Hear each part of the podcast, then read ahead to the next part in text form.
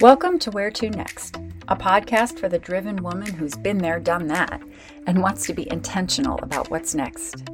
Each week, I'll teach you how to get where you want to go next while focusing on what's working and what's lighting you up. You'll learn to connect and leverage your intuition, acknowledge doubt when it pops up, and have the skills and confidence to keep going.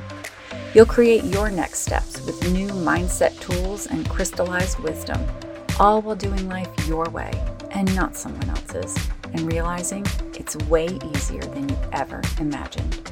Because, my love, living life this way, your way, means the best is yet to come. You are made for this. Thanks so much for being here. Let's dive in. I'm going to start today by telling you a story about me when I was a brand new mom. I mean, brand new.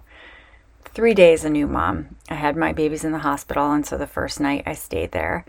And then we came home, and that first morning we woke up, and oh my gosh, what a day that was. As you can imagine, or if you've had your own kids, you know that the first day you're home from the hospital, everything has changed. Absolutely everything. And what I realized very quickly throughout that day, and really by the time I went to bed, I said, okay, tomorrow has got to be a different day. I hadn't taken a shower, which of course is very common. I hadn't had coffee. I hadn't gone to the bathroom. And I was definitely hormonal and definitely eh, all over the place. But I realized, wow, I need to somehow figure out how I'm going to have a, a, hot cup of coffee in the morning and go to the bathroom.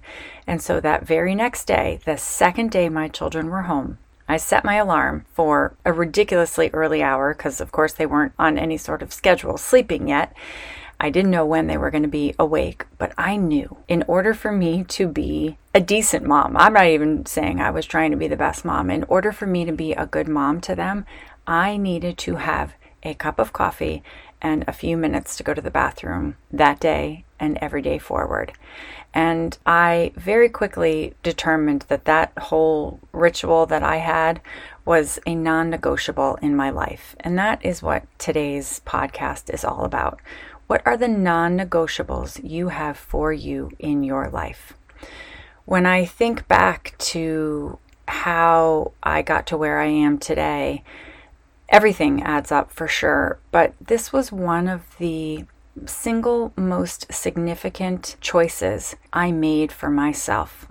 I knew that no matter what happened in the course of a day, if I had my basic needs met, I was going to be okay. I can go without eating for a few hours. I can definitely go without showering for a day or two or three. Sometimes I don't do my hair for honestly seven days if I have you know, blown it out straight and thank heavens for dry shampoo.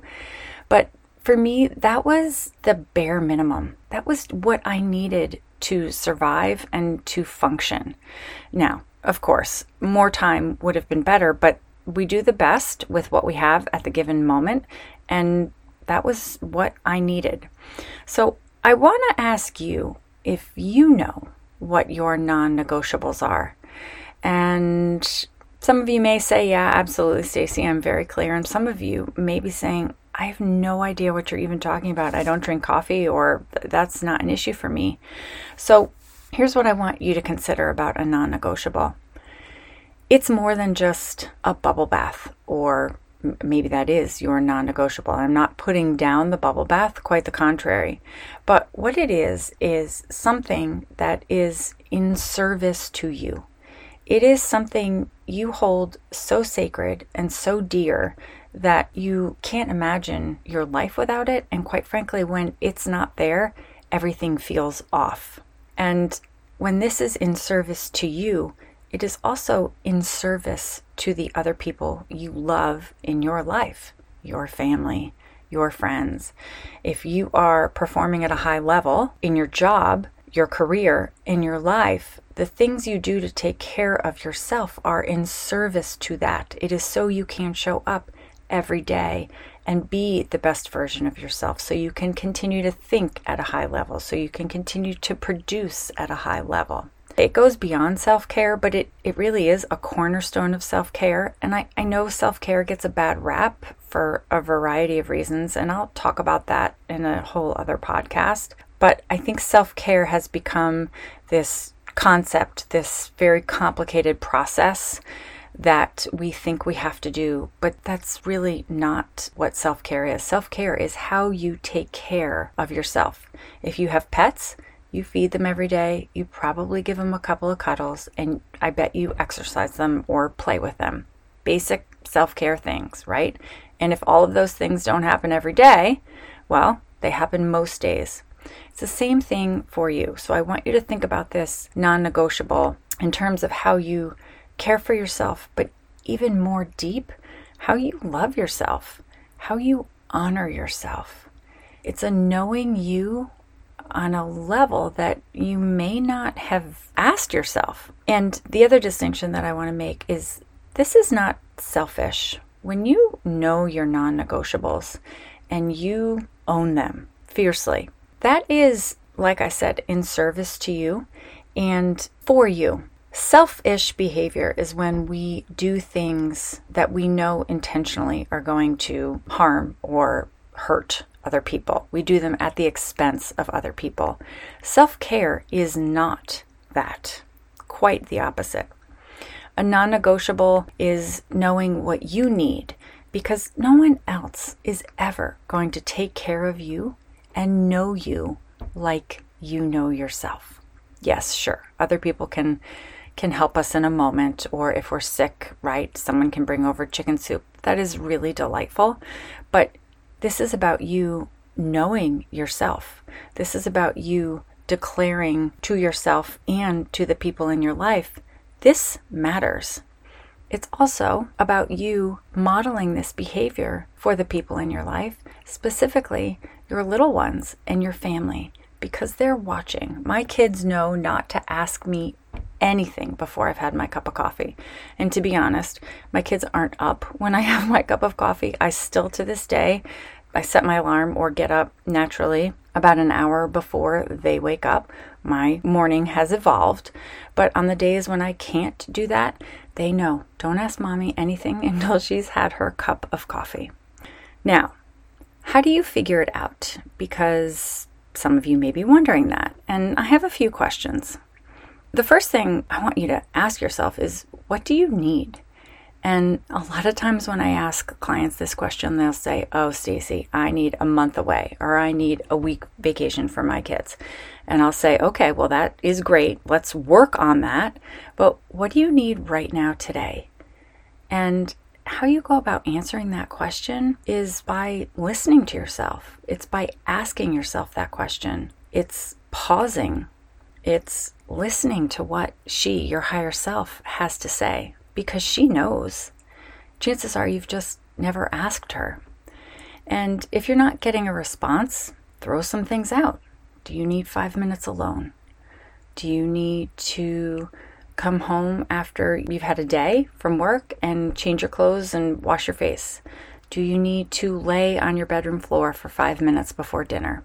Do you need to get up 10 minutes earlier before everybody else and have a nice cup of coffee, some quiet time to yourself. You'll know when you go asking the question and waiting for the answer. Another way to think about it is what's the bare minimum? What do I already do in the course of a day that fills my cup a little bit? And how can I make sure that I do that every day? Am I doing it every day? How can I make it a little bit better, a little bit more special for myself? Another question is to ask yourself what's possible in my life right now that I don't already do or have, but I dream about? Or maybe I know my friend does, or maybe I read something. Gosh, that sounds really great. This is a time for you to kind of get creative. Now, I caution you about that when it comes to what's possible because a lot of times we want to adopt what somebody else is doing because, yeah, it does. It sounds really great. But when you start breaking down your life and how things are playing out for you, it's just not possible. Maybe it's not possible that you're going to get up an hour before everybody else. That's fine. You don't have to. This is about starting small because the little things add up big time. I started out by getting up 10 minutes before everybody else. right? I think it was 20, 20, 20, 20 or 30 minutes first. That was it. Remember, all I wanted to do was have a hot, hot cup of coffee and go to the bathroom. That was it.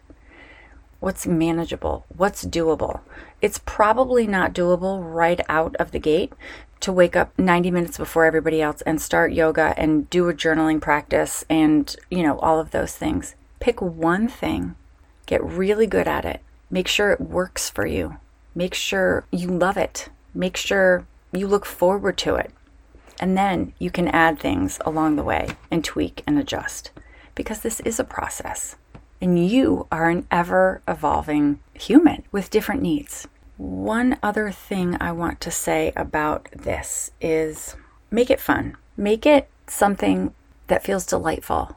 Make it something that feels indulgent in certain ways because you are so worth it.